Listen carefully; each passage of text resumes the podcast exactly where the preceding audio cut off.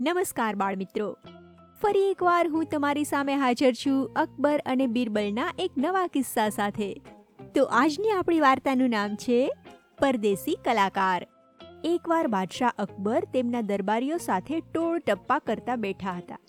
એ જ વખતે એક દરવાન દરબારમાં પ્રવેશ્યો. તેણે કહ્યું જહાપના કોઈ પરદેશી કલાકાર તમને મળવા માંગે છે. બાદશાહે તેને આવવાની મંજૂરી આપી. થોડી વારમાં જ એક વ્યક્તિએ દરબારમાં પગ મૂક્યો. તેની પાસે એક મોટું પિંજરું હતું અને એ પિંજરામાં સિંહ હતો. દરબારીઓને પણ એ જોઈને નવાઈ લાગી. કલાકારે કહ્યું, જાપના, મેં તમારા ખૂબ જ વખાણ સાંભળ્યા છે.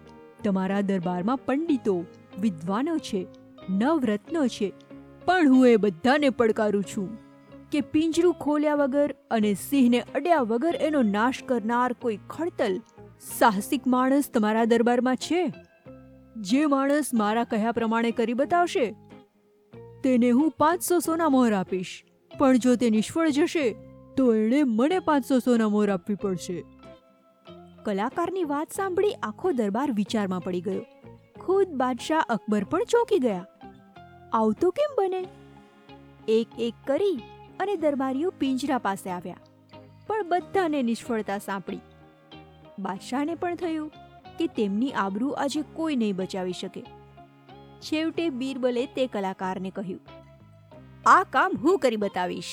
એમ કહી બીરબલે સેવકોને બોલાવ્યા અને સૂકા લાકડા લાવવા માટે કહ્યું, લાકડા મંગાવી અને પિંજરાની આજુબાજુ ગોઠવી દીધા. ત્યારબાદ બીરબલે કહ્યું, હવે આ લાકડા સળગાવો. સેવકોએ લાકડા સળગાવ્યા કે તરત જ બળવા માંડ્યા. લાકડા બળતા ગયા એમ એનો તાપ પણ સખત વધતો ગયો. અને સિંહ પણ અદૃશ્ય થવા માંડ્યો. થોડી જ વારમાં પિંજરું ખાલી થઈ ગયું. બાદશાહ અકબર અને દરબારીઓની નવાઈનો પાર ન રહ્યો. બાદશાહે પૂછ્યું, બીરબલ, ત્યાં કેવી રીતે કર્યું?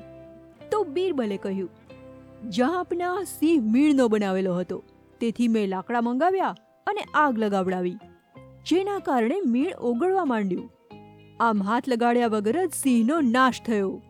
કલાકારે બીરબલને કહ્યું, હું ઘણા રાજ્યોમાં સિંહ લઈને ફર્યો હતો, પણ તમારા જેવા બુદ્ધિશાળી કોઈ ના મળ્યા.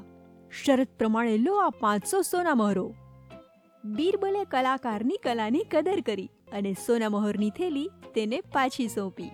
બાદશાહ અકબરે પણ પ્રસન્ન થઈ કલાકારને પાંચસો સોના મહોર આપી.